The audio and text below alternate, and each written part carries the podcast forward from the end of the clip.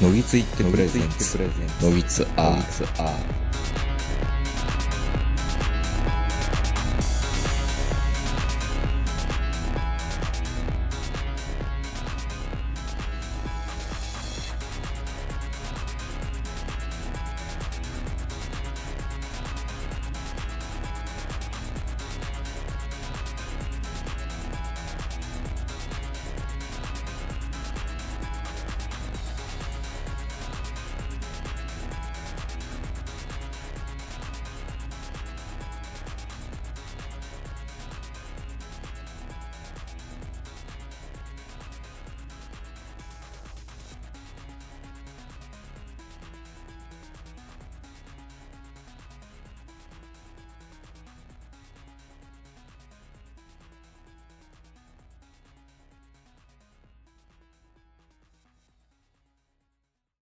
どうも皆さんこんばんは、東横名人です。えー本日も静岡県ふもとっぱらキャンプ場よりお届けしております。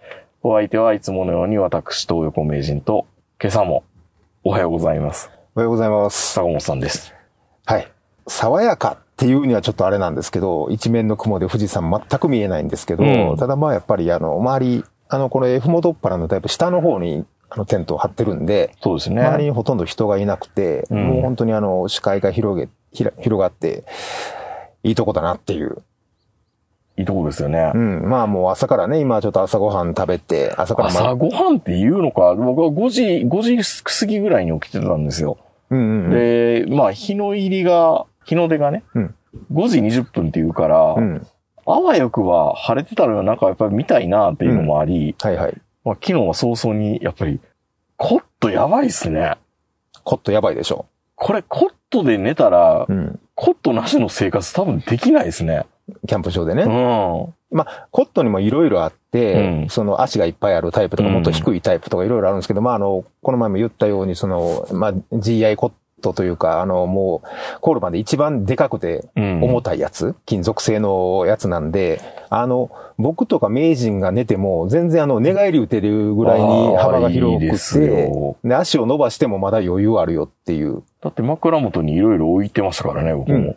で、まあ、もちろんまだ新品ということもあるんですけど、ん弾力感も、まあ、まだ程よく、もう、いや、本当普段寝てるのと何ら変わりがうんない。あの、キャンプ特有の気だるい、なんか、はいはい。ちょっとあの、皮膚呼吸ができてないんじゃみたいな感じもあんまりなく。そう、だからね、うん。あのまあ、もちろん今ね、いろんなあの、キャンプの番組とか、雑誌とかでもやっぱりコットっていうのは、まあ、うん。あの、重要なギアの一つとして、いろんなところのメーカーからコット出てるんですけど、うん。一度コットで寝ちゃうとうね、ん。もう昔やったらあの、まあ、Z 型のなんかこう、発泡スチロールみたいなものを引いて、はいはいはい。で、その上に寝てたんです。まあ、それでもやっぱりボコボコのところで寝たりとか、うんあの、特に冬とかやったら、あの、地面からの冷気が来て寝れないとかね。いろいろああるんですけども、コットはほぼほぼ解決してくれますよね。この坂本さんから借りているこのムーンライト5型？うん。のうん。中にコット入れると、もうギリなんですよ。そう。あ、えっ、と、これはムーンライト3型ですね。3型。リンちゃんが使ってるやつね。やば、やばいなと思ったんですけど、うん。履いてみたら、うんかそんな天井、カツカツまで来ててもそんな気にはならず、うんうん。むしろ下にいろいろ床下収納ができていいな、みたいな。床下収納。うんまあ、ほぼほぼカプセルホテルなんですけど、うんうん。まあ、それでもコットある方が寝やすいっていうね。全然違いますよ。うん。なんか、なんかキャンプの2日目とは思えないぐらい、はいはいはい。はい。普通二日目とか結構疲れてくるんですよ疲れてきて、うんだるい感じですけど、もうすぐ活動。うん。朝から炭焼くでって。朝から炭焼くでって言って、朝から焼き鳥と、うん。ついにやりましたよ、念願のあの、うなぎ洗い。洗いうなぎ。洗いうなぎ。今もあの、ツイッターとかいろんなとこで、あの、今、二大洗う食品の一つですよね。なんすか、小豆ですか？え、わらび餅。わらび餅ね。わらび餅も払えば、スーパーのわらび餅も洗えばいい。あの、山崎のうん100円で売っている、そうそう。あの、物価の、ベタベタで物価、物価の優等生って言われるのと同じぐらい同じ値段が上がらないあの山崎の。あの、わらび餅を作ってる製造メーカーさんもうん推奨してるやつですかえ、らね。そうなの、うん洗えと。うん。え、あの、確かメーカーさんも、うん。出荷する前に一回洗ってるんですよ。いやそれ洗うでしょうね。ほんでただくっつくからでしょ、そうそう水の中にさらして出すんやけど、やっぱりくっつくんで、もう一回あの、氷水でさらしてもらえば、うん元の状態に戻ると。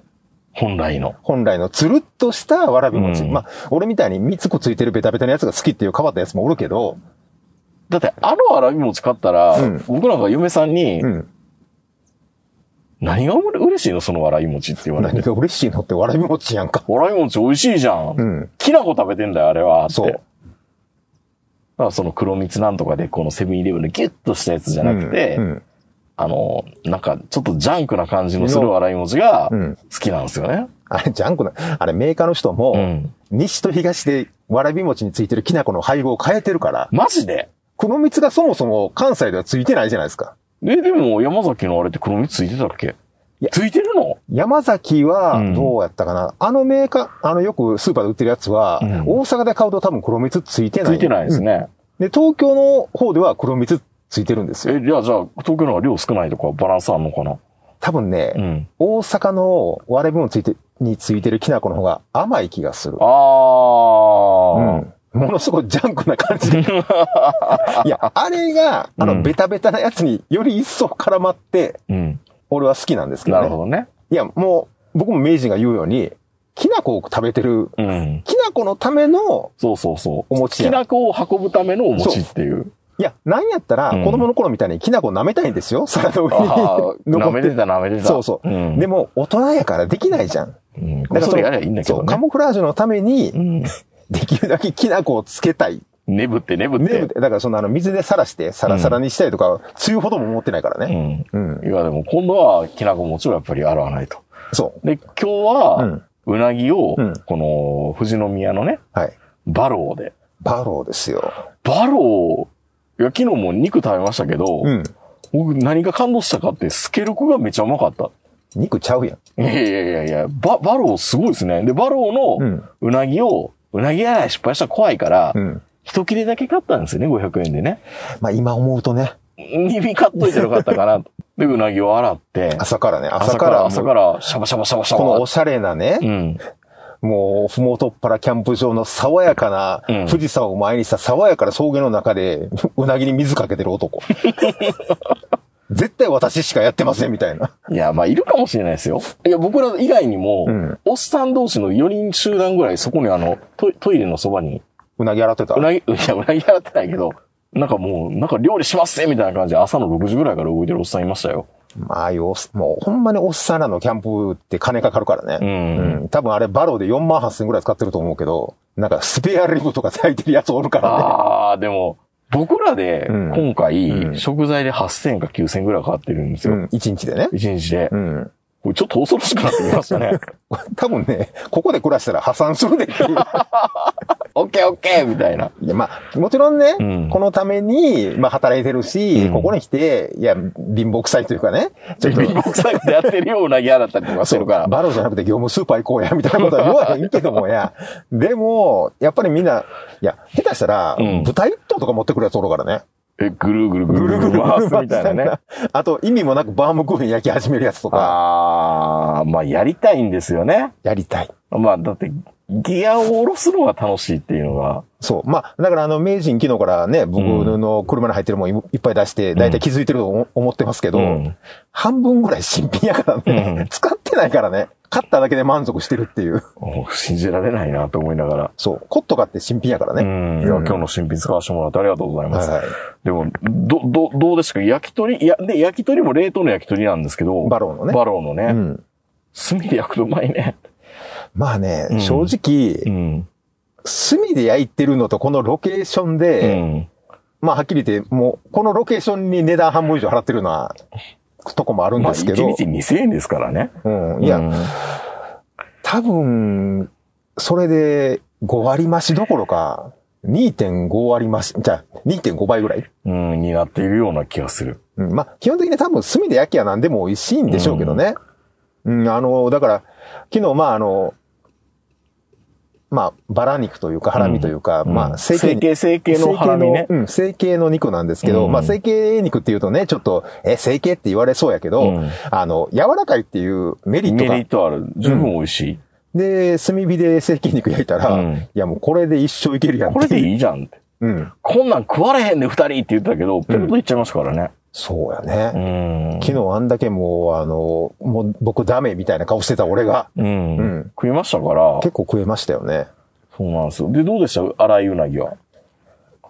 いや、洗いうなぎが、ん。その、洗う前の味が分かれへんから、普通に炭火焼きのうなぎを出されて、いや、でもね、僕、昨日のスーパーで予行演習でちょっと見てたんですよ。焼いてないけど、洗ってないけど。うん。でもなかなか最近、うん。あの、タレを別につけてくれてるところが少なくて、はいはいはいバローがたまたま、うんあれ多分うな丼想定なんでしょうね。そうそうそう。だから、うな、あの、丼の上に置いて、うん串抜いてくださいねっていう。そのタイプだからたまたまあったんですよ。うん。まあでもやっぱり焦げ目ついてやると、ふかふかしましたね。そう。だから、洗ったのがもう、その、良かったのか悪かったのか、よくわかんないけど。バローのうなぎが、うんはたまた良かったのか、炭が良かったのか、うん。要因はよくわからないけど、これはね、うん。やっぱりね、食べてから思いましたけど、うんやっぱり一匹一を、うん。あの、丸ごと買ってきて、やっぱりなぜ、ねトヨタのなぜなぜ方式で、うん。あの、やっぱり解析していかないと、うん、わからないですね。うん根本原因が分かってないじゃないですか。うん。再現性がないと。そう。一つ一つ、んあの、これは洗ったやつ、これは洗ってないやつ、これはタレかけたやつ、これは炭火じゃなくて、あの、まあ、ガスでやったやつとか、分けないと分かんないし、うん。でもまあ考えてみたら分けたからってお前らの下で分かんのかって言われると分かんないんだけどまあただ、まずくなってないってことは、うん。まあ一定以上の効果はあったんじゃないですか洗いうなぎは。そう、洗いうなぎ。うん。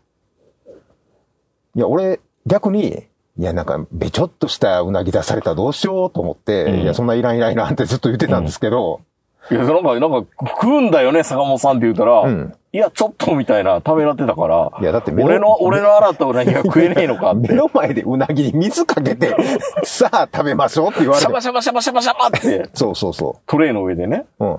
いや、確かにうなぎは水の中に住んでた生き物やから水とは相性いいと思うけど、いや、また水にもよるやん。今回使った水ってこれ、飛騨の天然水っていう、これもバローで売って違う。違う違う。み水はあの、フロトッパラで汲んだ水ですよ。ここの、うん。ふもとっぱらフロの、トッパラの水多分美味しいですよ。だってもういろんなところがあの、水を採水池やってね。うん。ジャパネット高田とか、またなんかウォーターサーバー事業とか最近やってるじゃないですか。やって土るやってる。地食ったように。うん。今更ね。今更。うん。そんな富士山の水だから、それは美味しいでしょ、ここの水は。じゃあ水が良かったのかな？いや、違う。いやいやいや。水分飛んでるし。まあ、あの、いろいろネットで見てると結局、最初にかかってたタレをまず落として、うんで、焼いて新しくタレをつけて焼き直す的なうん。感じの方が美味しいよって、要はタレを焼くなってことなんでしょうね、あれね。そうなんですよね。ただ単にそれだけのことが言いたいんだけど、うんことさらそれがネットでよく回ってくるんですよ。はいはいはい。うん。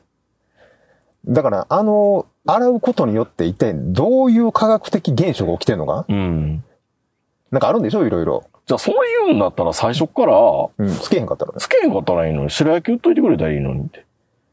それではってことなのかな？でもこ、それやると、今度はフライパンでタレつけながら焼くやつが続出して。うん。いや、で、あとは、うん洗った時に僕、洗いうなぎって、うん。もうちょっと色落ちるかなと思ったんですよ。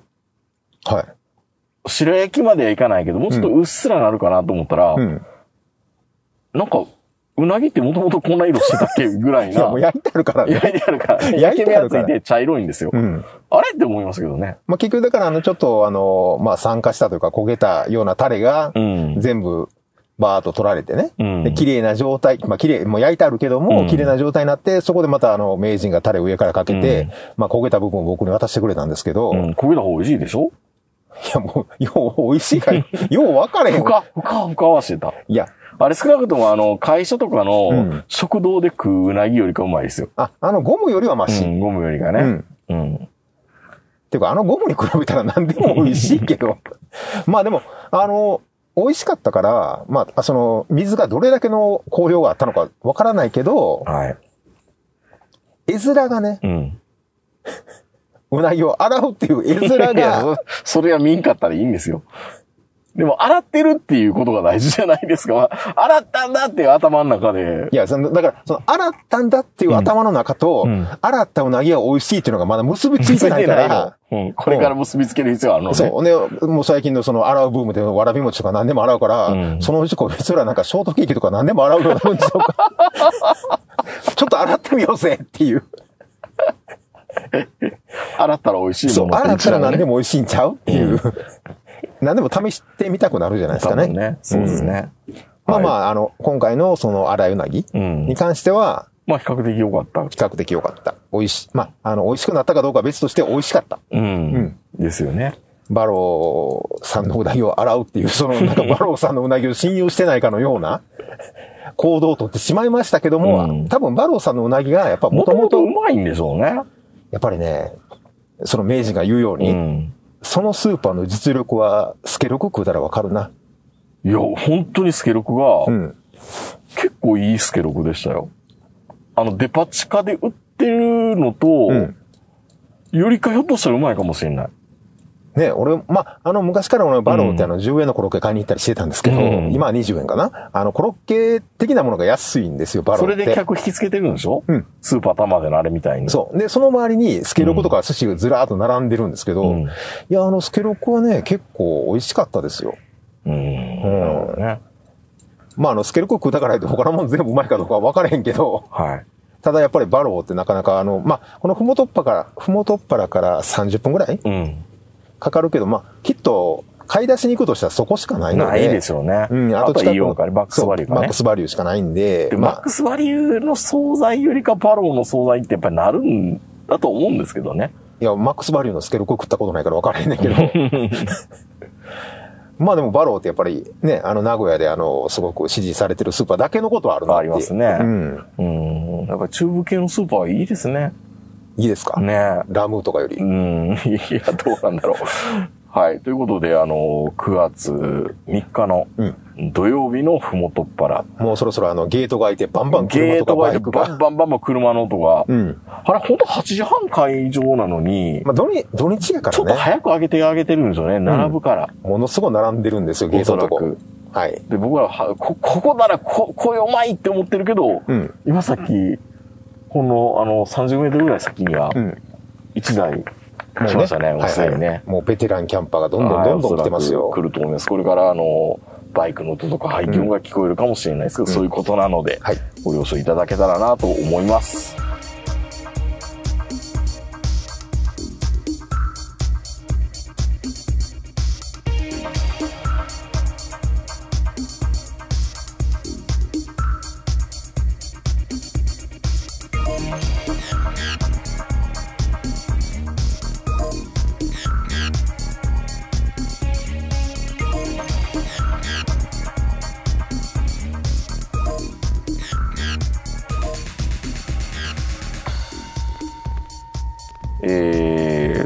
でね、うんまあ、いっぱいいっぱいネタは取れたらいいなと思うんですが、あんまり欲張らずにやりたいなって言ってはいるものの、そ朝早くからもう飯食ったから、う。うん。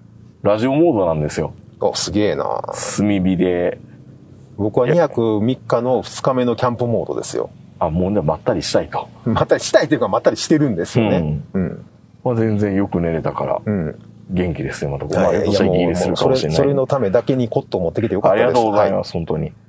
あのーまあ、いろんなね、い。うん。お仕事に関する話ってよく僕らするんですけど、うん。これツゲッターで見つけたやつが、すごい、ああ、そういうのあるよなと思ったんですが、はいはいはい。ツゲッターでですね、病棟を辞めて一般企業に転職したか転職した看護師、うんえー、5日勤務でも全然疲れないし、マジ天国その半年後っていうところなんですよね。うん。えー病院を辞めて一般企業に転職した看護師の友達、うん5日勤務でも全然疲れない。トイレ自由に行けるし、病棟の仕事って本当やばかったんだね。マジ天国って話したんだけど、半年後に飽きたって言って病棟復帰したと。えー友達、重症の緊急、緊入とか、緊急入院とか、えー急変とか、なんかこう、うおおっしゃーやるぜーぶち上げーってなるじゃん。頭の中に変な汁出るじゃん。あれがないっていうの辛いね。わかる。みたいな。話で、確かに、うん。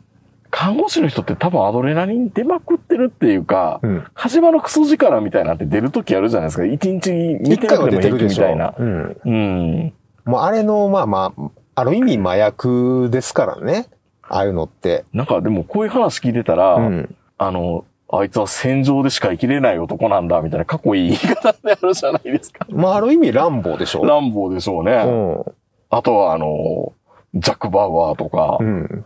うん、あとはあの、キアヌ・リーブスじゃなくて、ブルース・ウィルスとか、ダイハード的なね。そうそうそう。まあ、まあ、あの、ああいう人だって、うんあれでしょ？まあ、もうベトナムから帰ってきたうん兵隊の人たちもみんなそうでしょうけど、普通にスーツ着てたら、うん。なんか、だんだんだんだんと溜まってくるもんがあるんでしょ？じゃあ、ちょっとアフガンに行ってくるか、みたいな。うんなんか、あの、昔ね、そのエリア88という新谷薫さんの、うんそういうあの、傭兵の漫画があって、うんで、やっぱりあの、その、まあ、エンタープライズとかああいうのに乗ってたパイロットが一回戻るわけですよ、アメリカに。で、まあ、スーツ着て普通の、まあ、あの、家がもともとね、お金持ちやから、そういうでっかい会社でスーツ着て、ほん言うんですよ。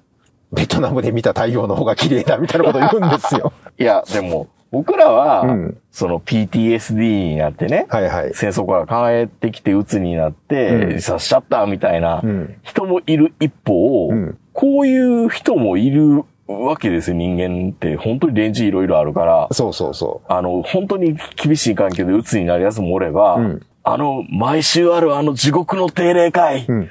あの時のアドレナリンが、みたいな。そう。うん。だからまあ、あの、昔ね、あの、迷彩服着てたおじいちゃんたちが集まってクラシックアーミーみたいなの作るわけでしょ？うん。よくありがちだね。よくありがちな。うんもう、あの、定年退職したけど、まだ銃撃ちたいみたいな。うん。まあ、あの、若干日本にもそういう人たちまだちょっと残ってるけどうね。ん。いや、なんかすごい気持ちもわかるんですけど、正当化しちゃっていいのかなっていうのもあって、うん。だからそれをやるともう、労労務管理も、労基も減ったくれもないわけじゃないですか。まあでも本当にあの、まあ、うちの会社はそこまでそのアドレナリンが出るような部署ってないんですけど、でも、うん。やっぱすごい忙しい部署があるんですよね。うん。まあ、あの、まあ、僕の部署は忙しいっていうか別の意味でプレッシャーのかかる部署なんですけど、うん。で、ある程度やっぱ2年3年やると、うん。ちょっと向こうの部署で息抜きしてこい的な、あの感じの移動があったりするんですよ。はいはいはい。ちょ、ちょっと楽にして、そうそうそうそうローテーションで、みたいなね。その途端にメンタル落ちるやついますよね。あやっぱりそういうことなんですよね、おそらくね。そう急に、急激に休暇になるとうん、不安になるっていうのもあるし、そうそう。もうなんかあの、何のプレッシャーもない、まあ、あの、ちょっとここで、うんあの、自分を見つめ直しなさいって、見つめ直しすぎて、うん。俺って本当にこれでいいのだろうか。そう、なんか、かね、やっぱり闇落ちしちゃうんでしょうね。だから常にやっぱりプレッシャーとか、うんアドレナリンが出る環境で働いてると、やっぱり耐えれなくなるんですね、平和に。そうなんですよね。うんある意味だから、いいストレスと悪いストレスがあるってよく言いますよね。はいはいはい。だ多分僕もストレスフリーになりすぎると、うん。ダメになるタイプかもしれないです。こうまこういう人みたいな。ある意味だから、すごい受験戦争とか受験勉強を乗り越えてきて、燃え尽き症候う群ん。になるっていうのもまあ、同じような感じでしょうね。まあまさにね、うん。僕らよくあの、ソルジャー、ソルジャーって言うわけじゃないですか。はいはいはい。ソルジャーなんだろうなってやっぱり思うし、うん。まあ特にあの、炎上してる仕事とかに掘り込まれると、うん炎上してる仕事ってある意味楽なんですよ。うん。あの、それ以上悪くならないから。はいはいはいはい。で、いうのと、あと、時間が解決してくれる問題ってすごい多いんですよね。うん。納期が明確に、炎上してるって納期が迫っていて納期間に合わないから何とかしなきゃいけないってなると、全面的に会社もバックアップしてくれたりとか、うん超法規的措置みたいな、なんか、まあ、は抜け道いっぱい使わせてもらったりできるじゃないですか。うん。オッケー自己承諾でみたいなんで言ってくれたりすると、うんある意味すっごくすプレッシャーはかかるけど、細かいところの手続きがいらないとか、いろんな問題がしがらみとかがなくて、パトカーに先導してもらってるぐらいスムーズに進行する場合があるんです、仕事って。韓国の受験生みたいなね。受験生みたいな。あれそうですよ。多分あれどれなりに出てると思いますよ。多分、まあでもね、うんやっぱり一度あの、その火事場的なやつを経験して、うんで、しかもそれ乗り越えた時の達成感、うん。や、なんとかなったな、みたいな。なんとかなったってありがとうってみんな感謝されますし。そう。あれ一回経験すると、うん普通の何の感謝もされない事務作業とかうん。はちょっと辛いんだろうなって普段はね、うん感謝されないけど、うん。ちなんか、炎上してるやつを沈下したら、うん。めっちゃ評価してくれるじゃないですか。もう恵みの人みたいになってるからうんいね。やいや、ありがとう。うん。君がいたから、みたいな。そう。まあ、あの、火事に、火事消しに行くのに、なんかあの、太鼓叩いたりとかしながら、いや、だから今から行くよよくあの消防士がそうそう放火するみたいなのと同じで。あもうあれでしょうね。ううんん。カンカンカンカンって自分で火つけときながら。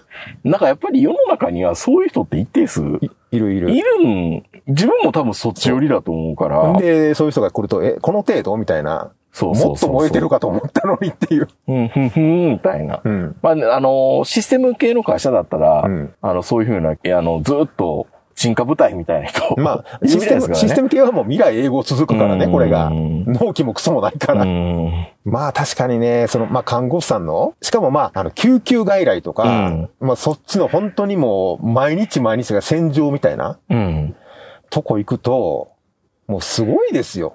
やっぱり。まあ、使ってるその、例えば器具とか、うんそういうものの扱いも。うん。普通の病院だったら、もうこれ何千万もするやつだから、もう慎重にしねっていうような感じのものも、人の命関わってんの関係あるかバーンみたいな。そうそう。あの前、うんテレビで見た時、プロフェッショナルも、うんなんかもう、あの、使えるんなら何でも使えみたいなかっ。こいい どうどう見ても何千万もするような器具も、使い捨てで、ほらーっていう。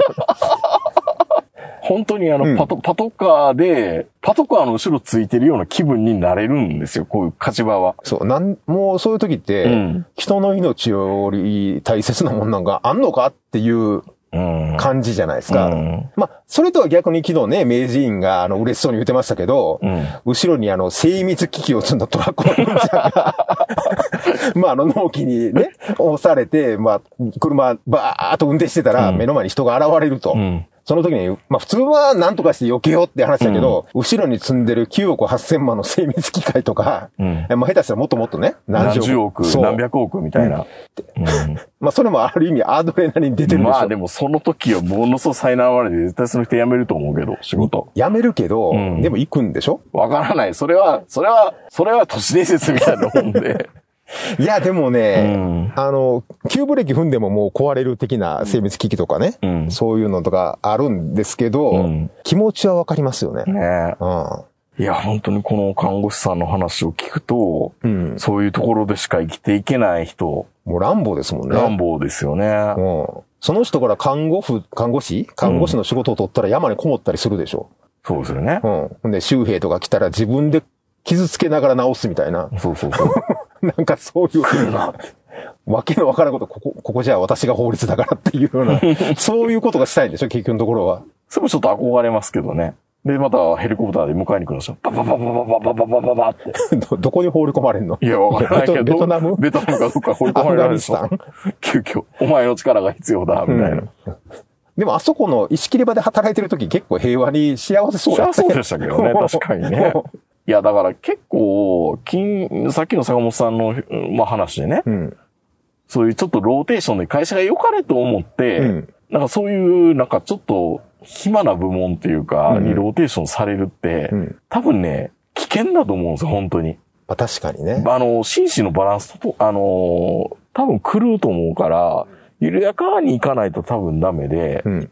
うん。かといってバランス崩してから異動でも遅いしね。そうそうそう。ただね、もう突っ走るしか多分ないんですよ。でもそういうのをソフトランディングさせるって難しいじゃないですか。まあほとんどの世の中のサラリーマンの人ってもう50過ぎたら役職定年とか、うんで本当の定年が来たりとかしてもうやることなくなってこう、う茫然自失になるみたいなうん話も聞くんですけど、まあそういう人だからこのふもとっぱりで豚をくるくる回したりとかしてると思うんですけど、まあ、有り余、有り余ったあの、体力とか気力でね。そう。うん。まあ、まあアウトドア、今アウトドアブームですけど、ある意味、まあ、ちょっとハプニングを期待してるっていうか、うわ、これなかった、どうしようみたいなそう。。まあ俺らないもんだらけやけどね。うん、いや、でも、キャンプとか、こうんういう時とかって、現地で調達すればなんとかなるわ、とか、うんある意味非常時に近いんじゃないですか。そうそう絶対こんなもん、あの、無洗米をコンビニで買うなんて諸行はしないわけじゃないですか、多分普通は。普通頭のいい人は家で洗って持ってくるからう。ね。うんん。そやのにもう名人はどこにも無洗場ないわ、もう富士宮は、みたいなこと言ってるから、うん、でも、ふもとっぱらの近くののコンビニコンビニは、やっぱり、うわやっぱり、セブンイレブンは分かってるって。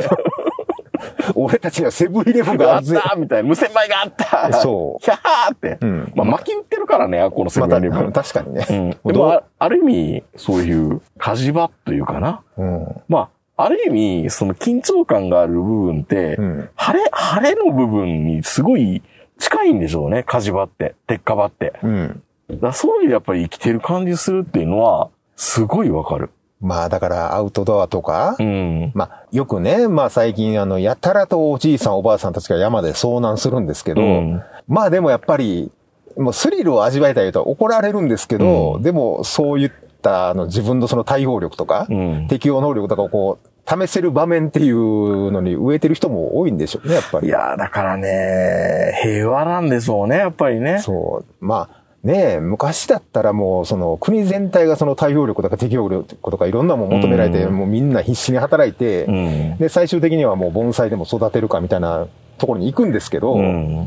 盆栽じゃね、ねえ。今時。まあ、だから生きてる心地する、さるためには、何をすればいいかってことですよね。まあ、ヨットで太平洋横断したりとか、うん。山登ったりとか、剣山登ったりとか。危ないな、そういうことかな。うん。まあ、まあ、僕らレベルで言えばもうこのキャンプに来るだけで、うん。雨降ってきたそれだけでも十分なんですけど、あんだけあの靴の中びしょびしょなから靴買えって言ってんのに、うん朝起きたらなんか足がシワシワで、みたいな、びっくりしました。嵐は足はなるんですね、人間の足って。なる。よ。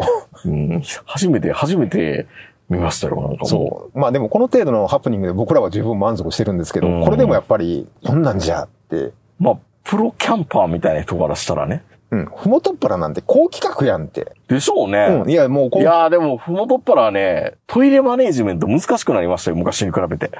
こんだけ人おったらね。うん。だって、前まで結構き、き汚いっていうかき、そこそこ綺麗なトイレが点在してたじゃないですか、あの仮設の。あの、工事現場によくあるやつが、そうそうそう20個ぐらいずらっと並べて。いろんなところにあって点在してたからだいたい3分ぐらいで行けたのが、今片道7分かかるんですよ。そう、中央にでっかいトイレができて、うんその工事現場の仮設トイレが全部なくなったなくなっんで、て、もう中央のあずや、あ、あの、あずま屋がう、ん、めっちゃ綺麗になってる。うん。昔だったらね、うんあの、こう目に見える範囲の仮設トイレを見て、自分のあの、経験と勘で、うんあそこ今空いてそうっていう。そうそうそう。いや、でもちょっとね、お腹痛いって言った時に間に合わない可能性これあるから、行って入ってたらね。そう、絶望的な気分になるでしょ。今ですらこれやねんから、うんそら長渕の時はう、ん。阿鼻教官やったでしょうね。でしょうね。うん。いや、それこそトイレの街の順番で殺人事件が。いやいやいや、もう本当にあのみんな、自販機で、自販機置いといて、うん。パンツ売るべきですよ。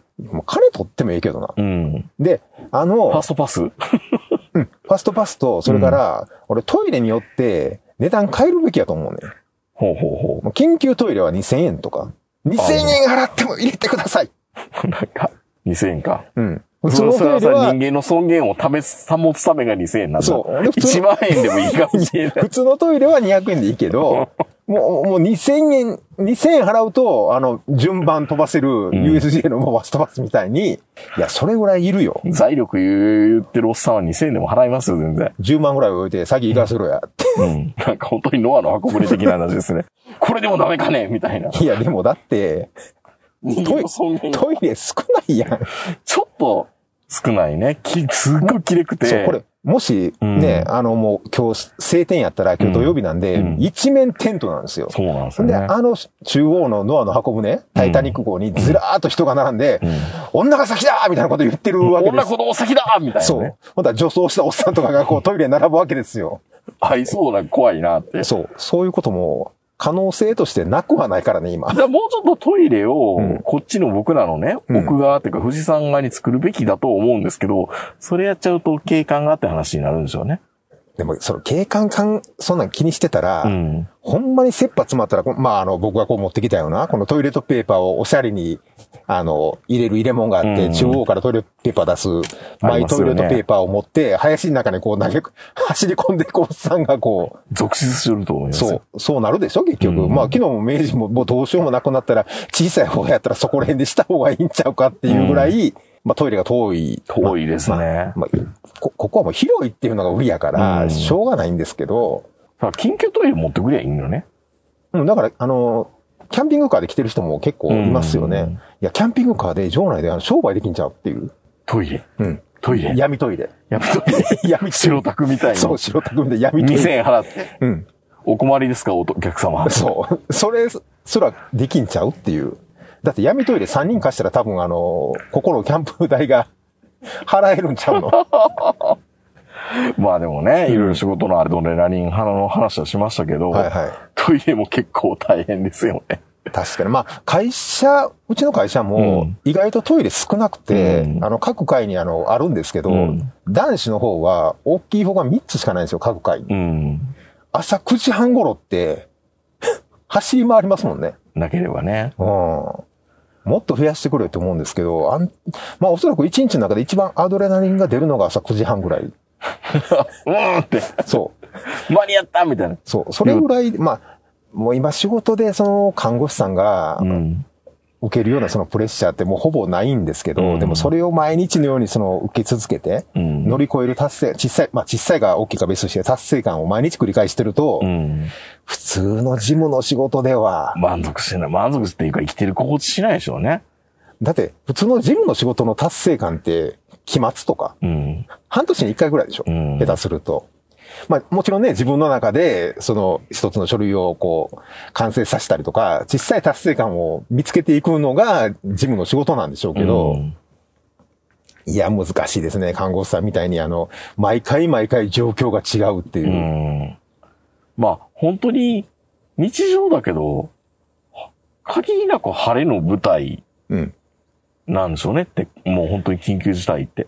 でしょううね。ん。だから、結局、やめないんでしょうね。うん。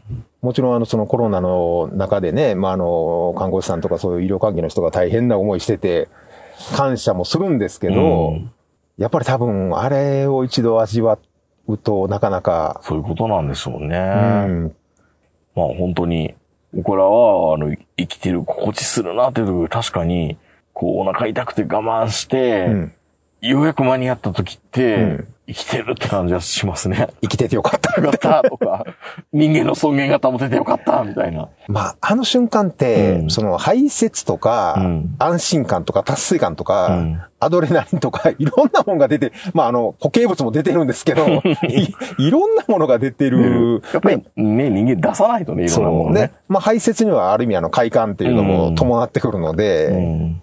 やっぱり、まあ、大人になってから余計ですね。うん。うん。そのトイレの成功体験っていう。成功体験っていうのか。あのギリギリ間に合ったっていう結構その成功体験って多いじゃないですか。すね人になると。ううんん。まあちょっと挫折することもありますけどね。まあ、たまに男はね。うん。うん。おならするんじゃないかったみたいな。そうそう。汚いな、もう。いや、でも本当にね、うんやっぱり、その看護師さんの話じゃないですけど、そういう仕事はやっぱり、選まあ、選ばれた人っていうか、うんむ向き不向きはやっぱりありますよ。人間一定数いるんですよ。だからもう、労働基準守らなくても大丈夫な人もうん。いるんですよね。ただやっぱり過労死ラインっていうのは、まあ、おしなべてここ行くとやばいよっていう最小点って言ったらいいのかな？まあそこは人それぞれまた違うんですけど、まあそういう人だってサーモスタットついてないし、うん突然倒れるからね。そうそうそう。ピタってね。うん。まあそういうことなんで、まあまた僕らもね、うん明日から、明後日から、うん。うわあまた戻っていくわけですよ。こっからね。うん。はぁ、ということでさ、あの、まあまあ、生きてるって感じるシーンってやっぱり大事だなと思いますけどね、本当にね。まあ確かにね、うんそういう仕事が任される人っていうのは、あの、しまあ資格も含めて才能も必要なんで、まあ僕らにはできないんですけど、うんまあ尊敬はしますよね。うん。でも気持ちもわかる、すごく。うアドレナリンっていうのはね。ん。うん。というお話でした。はい。えーそれでは皆さんおやすみなさい。さよなら。